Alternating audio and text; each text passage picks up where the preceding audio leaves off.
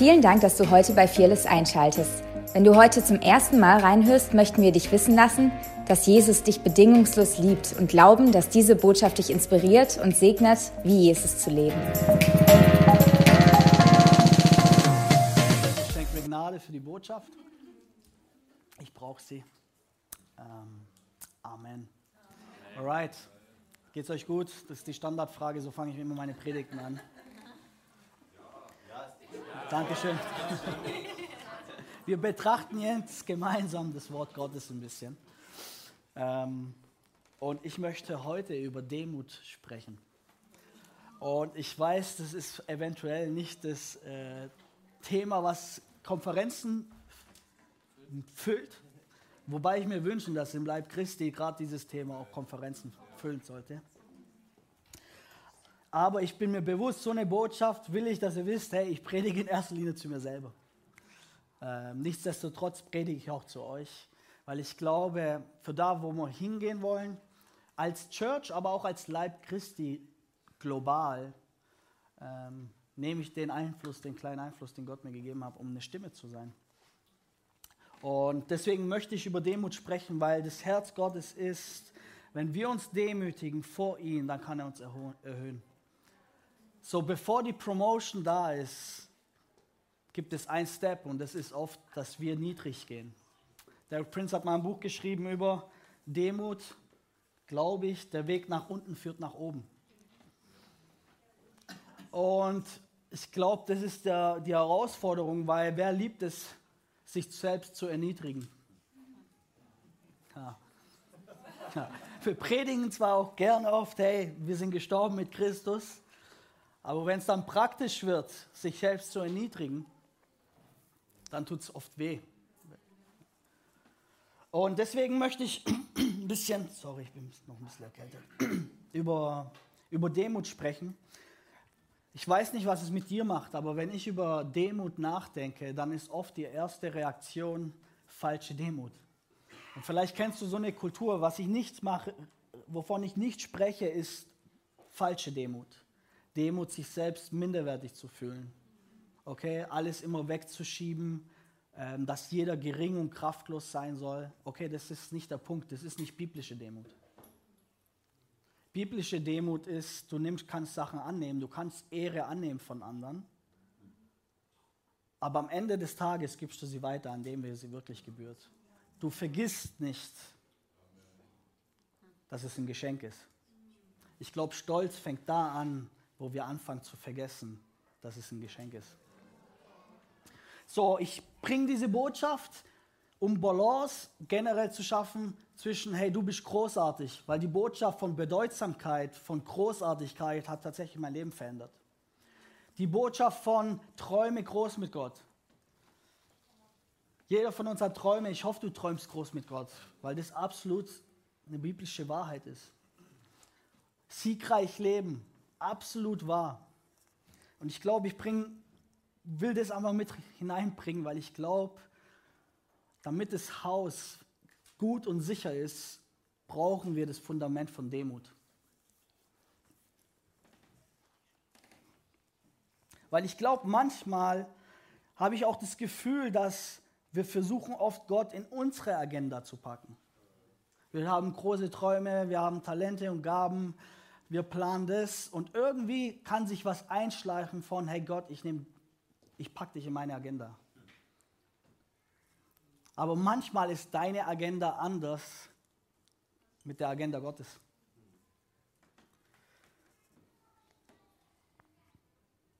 Also sich klein zu machen ist ein Zeichen von falscher Demut. Falsche Demut feiert keine Großartigkeit. Sie gibt dir die Erlaubnis, in eine falsche Identität zu leben, wo niemand großartig sein darf und jeder kraftlos.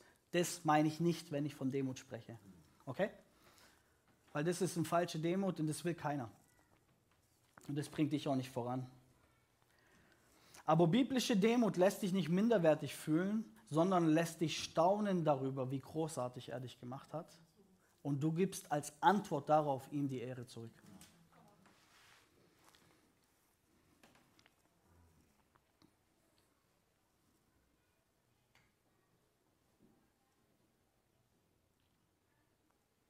Und ich glaube, deine Gabe und Talenten, Talente, die Gott dir gegeben hat, bringen dich an Orte, wo Demut dich langfristig bleiben lässt.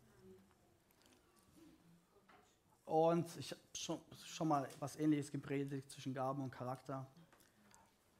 Aber ich glaube, wenn wir biblische Demut verstehen, dann wollen wir sie alle umarmen. Warum? Weil das das Herz Jesu ist. Und ich liebe, dass Mose über sich selbst schreibt, dass er der Demütigste auf der Welt war. Halleluja. Das bedeutet, dass biblische Demut hat nichts mit Faktenleugnen zu tun, okay? Weil das war seine Art von Demut, einfach zu sagen, was Tatsache ist, für meine Meinung nach. Okay? Zu leugnen bedeutet nicht demütig zu sein. Ich kann mich erinnern, ich habe mal ein Lob bekommen nach der Predigt und dann kam der zweite Satz. Er wird ja nicht stolz, aber. Also es war so eine linke und eine rechte. Und, aber aus dem Kontext, wo er kommt, kann ich voll verstehen, was er mir sagen wollte. Weil in seinem Kopf war, hey, wenn ich jemand lobe, besteht die Gefahr, dass er stolz wird. Und nochmal, wir, ich hoffe, du lobst deine Kinder falls du noch keine Kinder hast, hoffe ich, du lobst andere Menschen, weil Lob absolut wichtig ist und wir brauchen das, wir müssen das alle hören. Okay? Nur wenn du vergisst, dass die anderen genauso großartig sind, dann kann es zum Problem werden. So Lob ist nicht das Problem, sondern vielmehr, wie du damit umgehst und was es mit dir macht. Ich liebe auch, dass Johannes über sich selbst schreibt, der Jünger, den Jesus am meisten lieb hatte. Come on. Warum sage ich das? Weil ich glaube, wir verbinden oft, dass Demut bedeutet, hey, hier alles Gott, ich, mach, ich bin ganz raus. Das ist nicht Demut. Sondern Demut umarmt das, was Jesus über dich sagt. Aber verweist auf ihn. Okay? Und was können wir von Mose lernen? Er ist im Palast aufgewachsen. Er hatte schon immer das Gefühl, etwas Bedeutsam, Bedeutsames zu machen.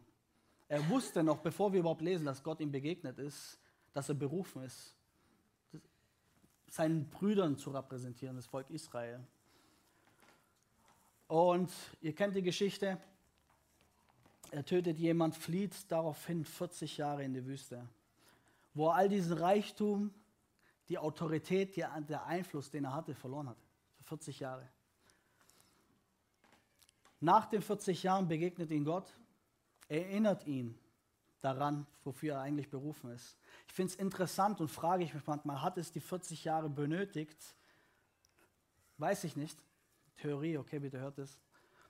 Hat es 40 Jahre benötigt, dass Mose an einen Ort kommen konnte, wo er gemerkt hat, ich bin absolut abhängig.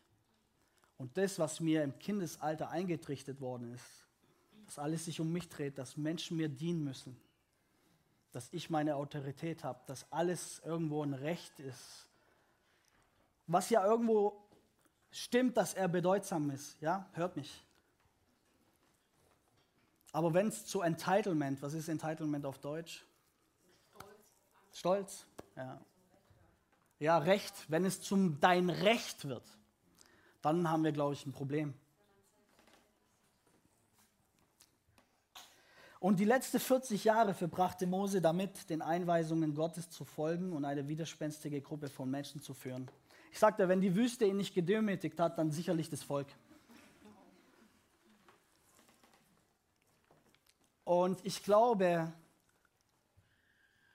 ich glaube, es gab keinen größeren als Mose im Alten Testament für die Israeliten. Und der Größte im Alten Testament war zeitgleich der Demütigste. Und ich frage mich, ob das nicht eine Connection ist. Und wir sehen, dass Mose seine Intimität, mit der, mit, mit der Gott hatte. Wir wissen, Mose, Gott redete mit Mose von Angesicht zu Angesicht. Zu Propheten redet er in Rätsel oder in Geheimnisse aber nicht mit meinem Diener Mose. So Mose hatte eine besondere Stellung, hatte besondere, besondere Gunst in, der, in den Augen Gottes. Und was macht Mose mit dieser Gunst? Wir lesen von zwei Geschichten, wo er einmal nachdem das Volk Israel gesündigt hat am Berg Sinai, wo sie sich Götzen gemacht haben, sagt er, hey, ich trete für sie ein, lösch du mich aus dem Buch des Lebens.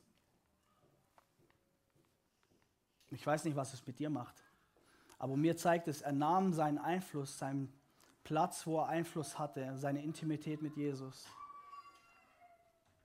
und demütigte sich, um, um den Nächsten zu dienen um die Gruppe zu dienen und ist bereit, sich selber, sage ich mal, zu erniedrigen. In einer Stelle lesen wir, dass, dass er darum bittet, obwohl seine Geschwister, also seine Schwester Miriam und Aaron schlecht über ihn geredet haben, bittet er, nimmt er seinen Einfluss und bittet um Heilung für sie.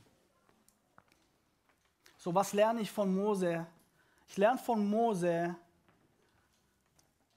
dass er gelernt hat, es sich nicht um sich selbst drehen zu, zu lassen dass es nicht um sich selbst geht, sondern alles, was er hat in der Beziehung zu Gott, hat er zum Service für die Nächsten gestellt, zum Service für, für das Volk Israel. Mose hatte die richtige Herzensreaktion in sein Leben, weil er die richtige Sicht von sich selbst im Verhältnis zu Gott hatte.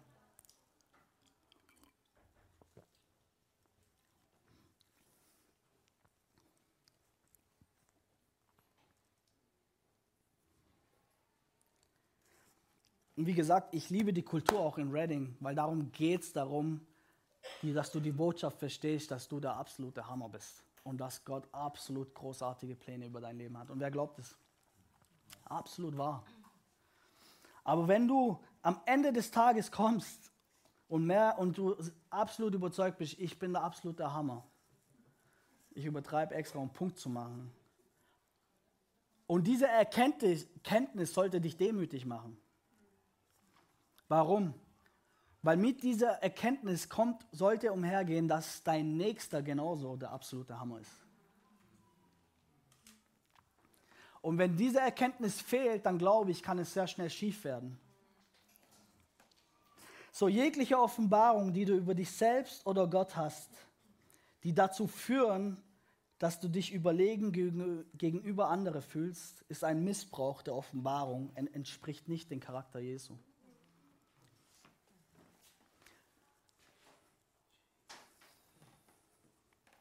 Ich lasse es einfach mal so stehen. Wir lesen im Alten Testament über Nebukadnezar. Wir wissen, der war König von Babel, Babylon. Ähm, wir lesen in Kapitel 1, dass der Herr Israel übergeben hat, also Judäa übergeben hat. Es war eine Folge von dem, weil sie untreu waren. Okay? Daraufhin hat der Herr dem babylonischen König das Recht gegeben, Judäa einzunehmen.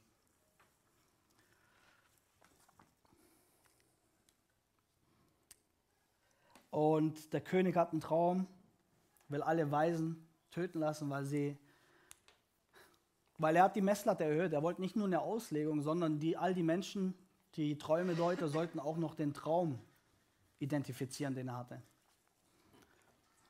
So, er wollte nicht nur eine Auslegung, sondern er wollte auch Worte Erkenntnis, worüber er geträumt hat. Aber da gab es diesen einen Mann, Daniel, kennt ihr?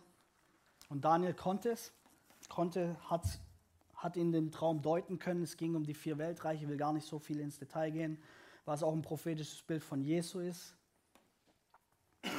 ähm, aber in Daniel 2 liest du, wie Daniel sagt, hey, alle Macht und Gewalt ist dir gegeben worden vom Herr des Himmels.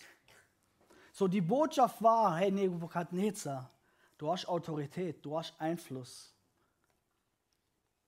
Du hast Herrlichkeit, okay? Aber vergiss nicht, wer dir das gegeben hat. Kapitel 3 kommt Nebukadnezar auf die Idee, sich eine Statue zu bauen. Eine Goldstatue, damit Leute ihn anbeten sollen, diese Statue anbeten sollen.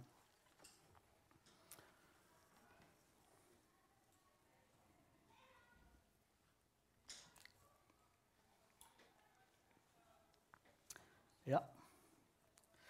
So, nach Kapitel 3, er hat diese Idee, er will es um sich drehen lassen. Er macht eine Statue, damit Leute sehen, wie herrlich es ist und dass Leute sich beugen und vor ihnen anbeten. Kommt dieser Urteil von den Wächtern bzw. Urteil Gottes über ihn. Und Ich lese nicht alles, aber es geht um Kapitel 4. Und dann spricht da Daniel das Urteil aus. Kapitel 4, 22 bis 30. Bis du erkennst, dass der Höchste Gewalt hat über die Königreiche der Menschen und sie gibt, wem er will. Sobald du erkannt hast, dass der Himmel die Gewalt hat, okay? Daniel sagt nochmal, hey, es ist wichtig, dass du erkennst, dass es dir gegeben worden ist, dass es dir verliehen worden ist. Okay? Du bist, lass mich so sagen, du bist der Verwalter, aber nicht der Eigentümer. Der Eigentümer ist jemand anders. Du darfst es verwalten. Und dann sagt Daniel, nützt diese Chance, ledig dich von deinen Sünden durch Gerechtigkeit, von deinen Missetat durch Wohltat an den Arm, so wird es dir wohler gehen. Du kannst es alles hier haben, nütze das aber, damit die Schwachen unterstützt werden. Nütze das, um Gerechtigkeit walten zu lassen. Nütze den Einfluss, die Gunst, die Gaben, die Talente, die Autorität, um deinen Nächsten zu dienen. Dann wird es dir wohler gehen. Wenn das dein Fokus bleibt, dann bist du safe, in anderen Worten, okay?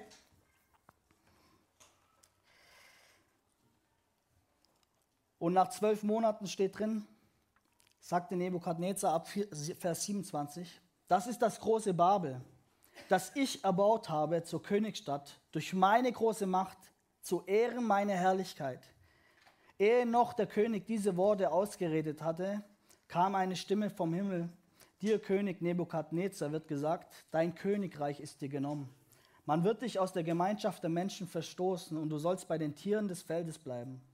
Kraut wird man dich fressen lassen wie die Rinder und sieben Zeiten soll hingehen, also sieben Jahre, bis du erkennst, dass der Höchste Gewalt hat über die Königreiche der Menschen und sie gibt, wem er will. Was hat der König gefehlt? Welche Offenbarung hat dem König gefehlt? Demut. Beziehungsweise, ich würde praktisch machen lassen, er hat vergessen, dass das, was ihm gegeben worden ist, ihm geschenkt worden ist, beziehungsweise ihm geliehen worden ist. Und er hat aufgehört, auf, auf den Schöpfer hinzuweisen und hat die Ehre genommen, um sich selber anbeten zu lassen. Übrigens, das war auch die Sehnsucht des Teufels. Ich möchte so sein wie der Höchste, erhaben und ich will meinen Thron damit aufstellen, damit ich angebetet werde. So, ich glaube, wir fangen an, Statuen zu bauen, wenn wir aufhören, auf ihn hinzuweisen. Und es einfach plötzlich nur noch um uns geht.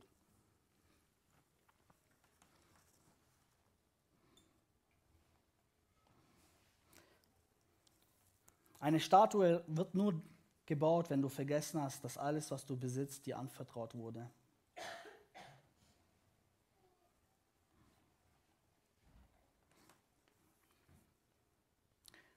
Das Problem war tatsächlich Stolz in Nebukadnezar äh, sein Leben. Und Stolz bedeutet, sich selbst die Ehre zu geben für etwas, das Gott getan hat. Stolz bedeutet, die Ehre, die Gott allein gebührt, für sich zu behalten. Stolz ist im Grunde Selbstanbetung. Okay, und das bedeutet nicht, dass du dann eine falsche Haltung hast und sagst, hey, ist alles nur Jesus, ich habe nichts gemacht und dich selbst erniedrigst. Darum geht es gar nicht, sondern es geht darum zu sagen, hey, Dankeschön. Aber am Ende des Tages, zwischen, wenn wir uns tief in die Augen schauen, weiß ich, was mein Leben ohne ihn ist. Und ich weiß, woher das kommt. Das ist das Fundament. Und was war die Folge? Er, war, er hat sieben Jahre lang seinen Verstand verloren, war unter den Tieren, Gras gegessen, können wir uns gar nicht vorstellen. Hochmut kommt vor dem Fall. Aber ganz oben. Das war da ganz unten. Der hat sich nicht mal mehr wie ein Mensch verhalten. Nach sieben Jahren schaut er in den Himmel. Daniel 4, 33 und 34. Zur selben Zeit kehrte mein Verstand zu mir zurück Und meine Herrlichkeit und mein Glanz kamen wieder an mich zur Ehre meines Königreichs. Und meine Räte und Mächtigen suchten mich auf, und ich wurde wieder über mein Königreich eingesetzt und gewann noch größere Macht. Das Herz Gottes, also lass mich so sagen, Gott will dir nicht widerstehen mit einem bösen Herzen. Er ist für dich. Wenn wir stolz sind, hey, sorry, das ist die Bibel, ich weiß. Wenn wir stolz sind, widersteht er uns, damit wir uns demütigen. Warum? Wenn wir uns demütigen, kann er uns erhöhen. So, Nebukadnezar wurde gedemütigt aufgrund seiner Entscheidungen. Okay? Seine Entscheidungen haben dazu geführt, dass er gedemütigt wurde. Nachdem er gedemütigt wurde, hat ihm Gott sogar noch einen Platz von größerem Einfluss gegeben. Hey, und wir reden nicht von einem gerechten König. Das zersprengt all meine Theologie, steht aber hier drin. Okay? Darum lobe, Ehre und preise ich Nebukadnezar, den König des Himmels. Denn all sein Tun ist Wahrheit, Wahrheit und seine Wege sind recht. Und wer stolz einherschreitet, den kann er demütigen.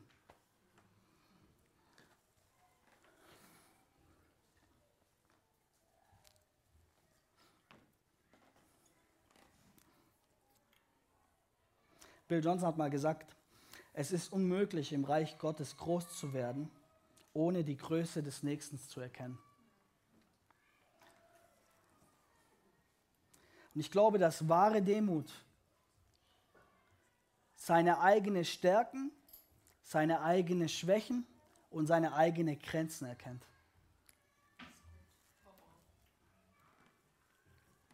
Ihr seid alle so, so ruhig. Ja, ich glaube, es erdet, erdet uns alle, also mich auch. Schlag doch mal Lukas 18 auf. Wir hören äh, ein Gleichnis, das Jesus sagt. Lukas 18, 10 bis 14. Okay, und wir müssen den Kontext hören. Warum erzählt Jesus dieses Gleichnis? Das lesen wir jetzt gleich, Vers 10. Er aber sagte zu einigen, die überzeugt waren, fromm und gerecht zu sein, Sollst du fromm und gerecht sein? Du sollst fromm und gerecht sein, oder? Ja. Absolut. Das wünscht sich Jesus von dir. So, das Problem war nicht, dass sie fromm und gerecht waren, sondern wir lesen hier jetzt gleich das Problem. Und verachteten die anderen. Jegliche Offenbarung, die dich, die eine Trennung schafft zwischen dir und deinem Nächsten und du sie abwertest, ist off ist nicht im Herzen Gottes. führt zum Problem. Dies Gleichnis. Es gibt zwei Menschen hinauf in den Tempel, um zu beten. Der eine ist ein Pharisäer, der andere ein Zöllner. Der Pharisäer stand und betete bei sich selbst so, ich danke dir Gott, dass ich nicht bin wie die anderen Leute, Räuber, Ungerechte, Ehebrecher oder auch wie dieser Zöllner. Ich faste zweimal in der Woche und gebe den Zehnten von allem, was ich einnehme. Der Zöllner aber stand ferne, wollte auch die Augen nicht aufheben zum Himmel, sondern schlug sich an seine Brust und sprach, Gott sei mir Sünder gnädig. Ich sage euch, dieser ging gerechtfertigt hinab in sein Haus, nicht jener. Denn wer sich selbst erhöht, der wird erniedrigt werden. Und wer sich selbst erniedrigt, der wird erhöht werden. Sorry, Leute, das ist im Neuen Testament, nur dass ihr Bescheid wisst. Was ist der Punkt? Okay, Pharisäer war natürlich kulturell auch gefeiert, war ein angesehener Job. Okay, die Leute, die kannten das Wort, sie waren Lehrer. Aber was fehlte dem Pharisäer? Was fehlte dem Pharisäer? Helft mir, helft mir. Demut, das, Demut. Er hatte ein falsches Selbstbild. Die Offenbarung, die er hatte, dass er fromm und gerecht war, und wir sollen fromm und gerecht sein, führte dazu, dass er andere Menschen erniedrigt in sein Denken.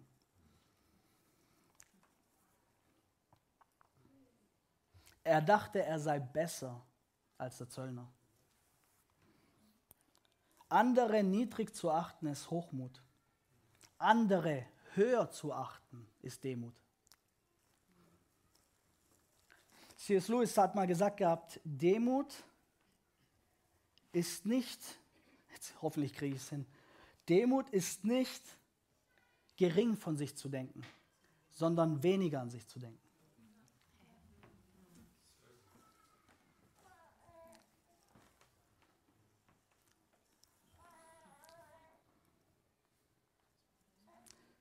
Und wisst ihr, das ist so einfach, wir lesen das und denken, ja Mann, wie können die Pharisäer so sein? Aber ganz ehrlich, mach's ganz praktisch. Vielleicht ist es dein Haus, vielleicht ist es dein Auto, vielleicht ist es dein Job, was dich dazu führen lässt, dass du runterschaust auf andere. Vielleicht ist, sind es deine Finanzen, vielleicht sind es deine Gaben und Talente, vielleicht ist es deine Bildung.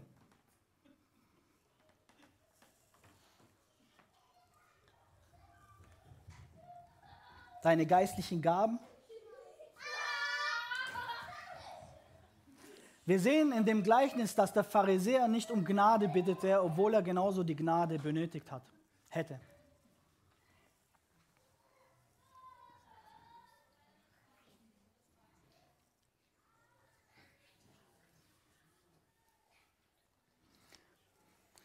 Im dritten Jahr, ich glaube, es war im dritten Jahr, ich weiß es nicht mehr, aber ich werde es nicht vergessen, da hat man, hat man Bill gefragt gehabt in so einer Fragerunde, Frage-Antwort-Runde.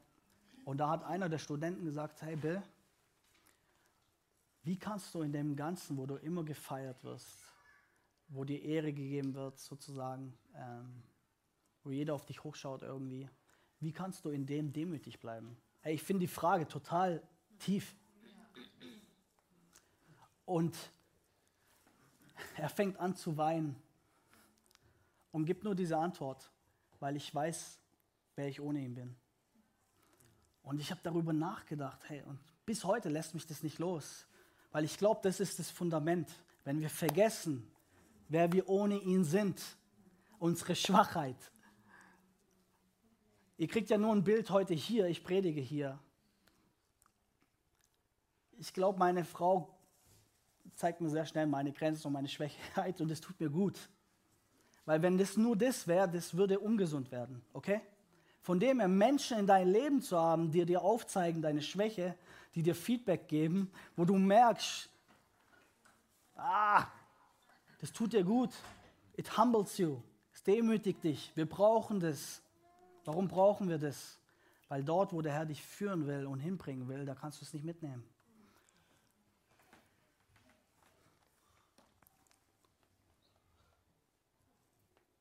Stolz fängt dort an, wo man das Bewusstsein für das Empfangene verloren hat. Und man beginnt zu glauben, dass alles sei selbstverständlich und die Frucht seiner eigenen Leistung.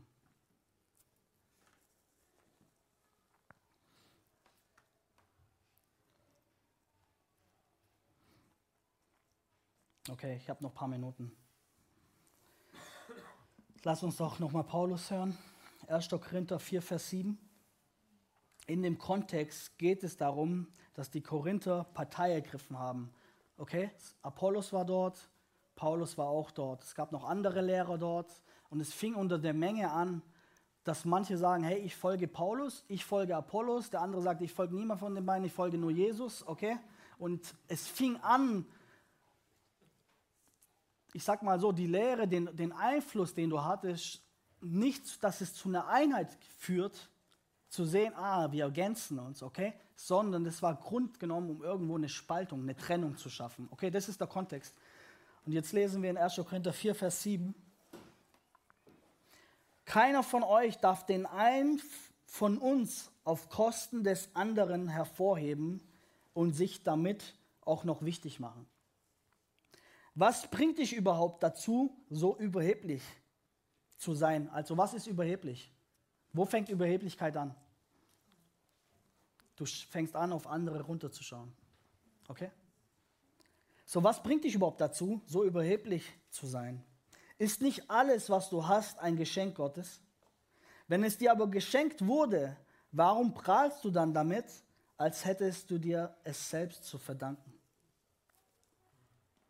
Was sagt Paulus? Was ist die Herzensbotschaft wo er merkt, okay, da ist was, das läuft schief. Ich glaube, die missverstehen hier was. Er bringt Demut rein, zu sagen, hey, alles, was euch gegeben worden ist, ist ein Geschenk. Warum gibt da gibt es keinen Grund, sich selbst hervorzuheben? Ich glaube, es wird ungesund, und da sind wir wieder bei Nebukadnezar, wenn wir anfangen zu vergessen, dass es geschenkt wurde. Und wenn wir auch anfangen zu denken, dass es Frucht ist von unserer eigenen Leistung. Jetzt kommt Frucht ist von unserer eigenen Intimität mit Jesus.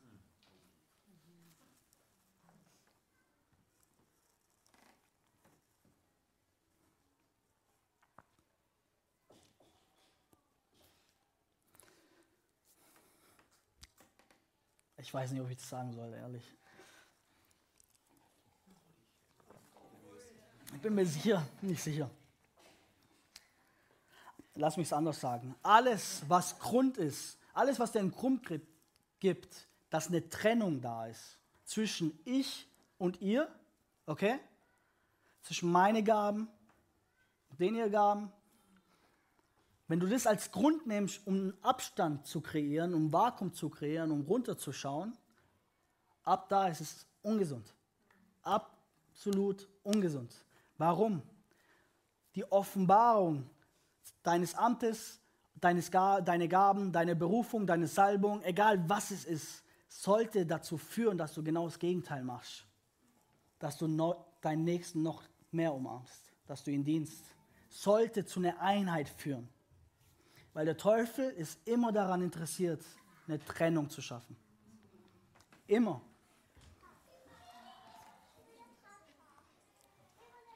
Okay, ich habe noch fünf Minuten. Lass uns Jesus anschauen. Was tat Jesus? Er wusch seinen Jüngern die Füße, richtig? Warum tat er das? Warum tat er das? Helft mir, arbeitet mit mir mit. Vorbild, sehr gut. Ja, dies habe ich gemacht, um Maßstab zu setzen, Vorbild zu setzen. Die hatte alle Käsefüße. Okay. Jesus wusch seinen Jüngern die Füße, um einen Maßstab zu setzen, wie Größe gelebt werden soll, nämlich im Dienst am nächsten. Und ich liebe es, dass die Jünger, das kennt ihr, sie stritten darum, wer der Größte unter ihnen ist. Halleluja. Sie hatten auch was Menschliches anscheinend.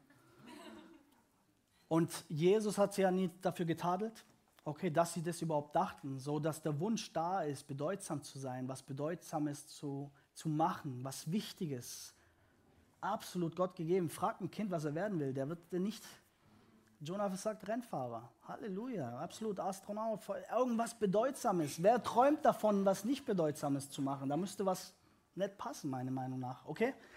Dass wir diesen Wunsch haben, ist Gott gegeben. Jesus gibt ihnen einen Weg, wie sie diesen Wunsch ausleben dürfen.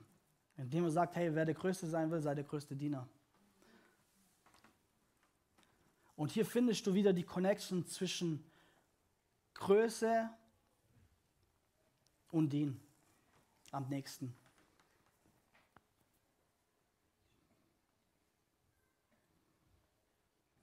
Matthäus 23, Vers 11 und dann, glaube ich, schließe ich ab. Der Größte unter euch muss den anderen dienen. Diejenigen jedoch, die sich über die anderen stellen, werden gedemütigt werden. Und die, die demütig sind, werden erhöht. Ich glaube manchmal, also geht es mir, manchmal haben wir keinen Platz für das in unserer Theologie, weil Gott ist immer für dich und es stimmt. Und Gott ist absolut, hat dir alles gegeben in Jesus. Und ich glaube, es gibt trotzdem manchmal ein paar Stellen in der Bibel, die klar sagen, hey, schau zu, dass du demütig im Herzen bleibst. Ähm und ich frage mich, ja, Philippa 2, Vers 3 und 8 und dann schließe ich damit, weil ich glaube, das setzt einen Standard, indem wir ihn betrachten. Ich will das nehmen, was Steve gesagt hat. Tut nicht aus Selbstsucht und nichtigen Ehrgeiz, sondern in Demut achte einer den anderen höher als sich selbst. Also was ist Demut?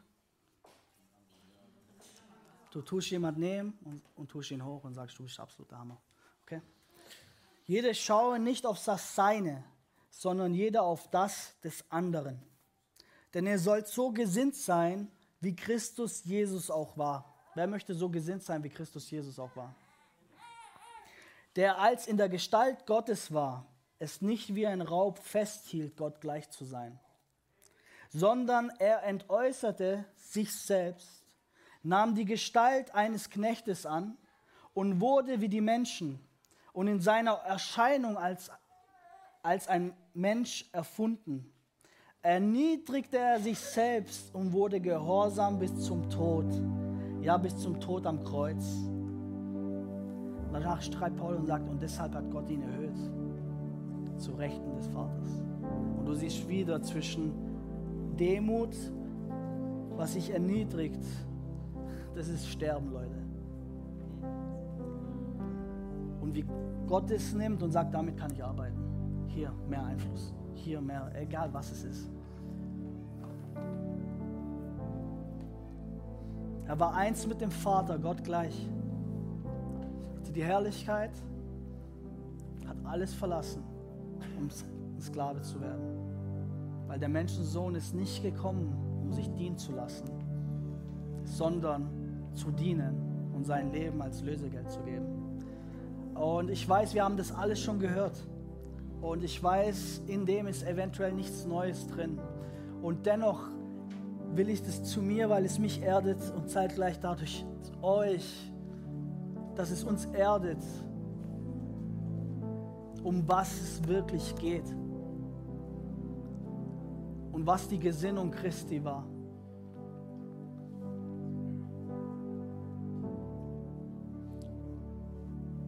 Demütigt euch vor dem Herrn, so wird er euch erhöhen. Jakobus 4, Vers 10.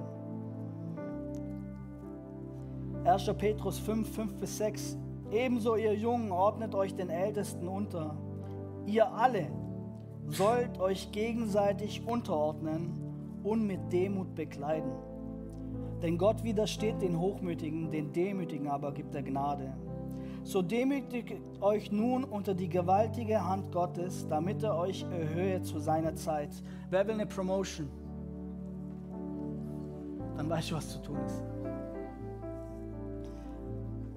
Wenn Gott sich dir widersetzt, dann nur deshalb, weil du deinen Stolz nicht mitnehmen kannst an dem Ort, an den er dich führen will. Jesus, ich bete, dass du dieses Haus, mich, mein Leben, meine Familie, uns alle mit hineinnimmst und dass es Raum hat zwischen und dass es kein Widerspruch ist, sondern umhergeht zwischen dem, dass wir träumen mit dir, dass wir bedeutsame Dinge erledigen wollen in deinem Namen und trotzdem, dass es um unseren Nächsten geht, dass wir demütig sind, Herr, dass wir uns selber erniedrigen, täglich sterben.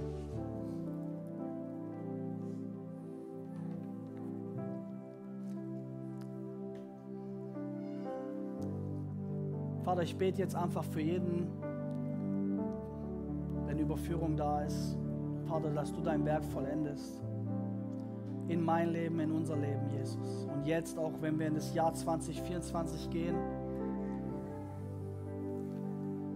wo wir, wo wir uns in Herzen gesetzt haben, dich anzuschauen, da bete ich wirklich, dass wir dich richtig sehen und ich bete auch, und ich weiß, ich habe ein bisschen Angst vor dieses Gebet, aber ich bete für diese Momente, wo wir selber erkennen,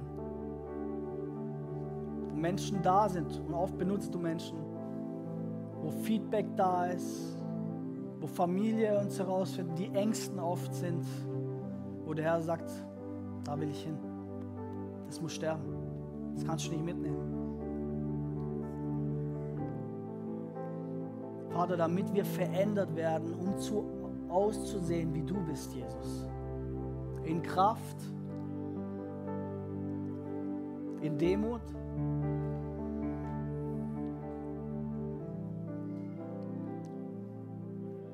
Uns erhöhen möchtest, Jesus. Und ich bete, dass wir die Botschaft verstehen als eine Einladung zur Beförderung, Herr. Weil das dein Herz ist. In Jesu Namen. Amen.